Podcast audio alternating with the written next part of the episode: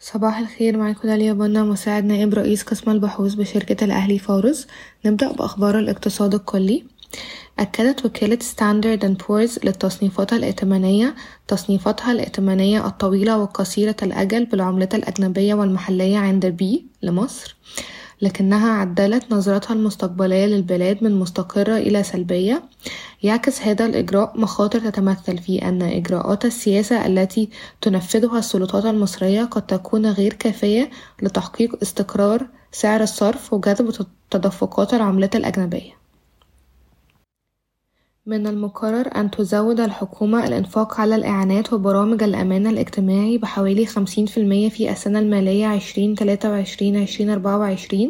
حيث تسعى لتعويض أثر التضخم المرتفع على ميزانيات الأسر حيث سيتم تخصيص المزيد من الأموال لدعم الغذاء والوقود.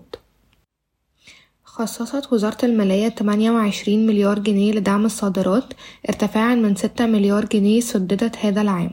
وستزيد الإنفاق على برنامج دعم القروض لقطاعات الزراعة والصناعة إلى تسعتاشر ونص مليار جنيه ارتفاعا من تلاتاشر مليار جنيه المتوقعة قال وزير المالية محمد معيط إنه تم الإفراج عن واردات بقيمة تلاتة وعشرين مليار جنيه من الموانئ المصرية منذ يناير.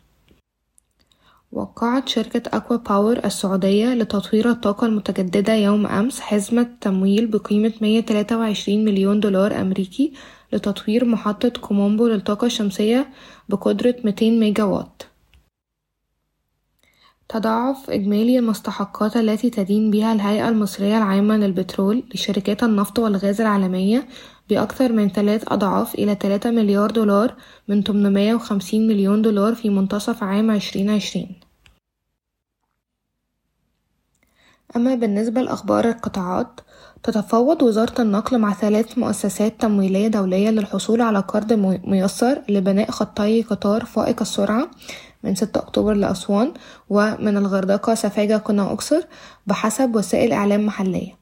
تم التعاقد مع consortium Siemens Mobility Orascom Construction المقاولين العرب لبناء الخطين. وافقت الجمعية العمومية العادية لشركة مدينة نصر للإسكان والتعمير على توزيع أرباح نقدية قدرها خمستاشر قرش مصري لكل سهم ليتم توزيعها على قسطين في مايو وأكتوبر عشرين تلاتة وعشرين. تجري الحكومة محادثات مع شركات أدوية مصرية وهندية خاصة لم تذكر اسمها لإنشاء مصنع لإنتاج المواد الخام الدوائية بقيمة تمانين مليون دولار أمريكي يهدف المشروع إلى تلبية الطلب المحلي وزيادة الصادرات. اتحاد التمويل الاستهلاكي يتفاوض مع آي سكور لخفض تكلفة الاستعلام الائتماني. شكرا ويومكم سعيد.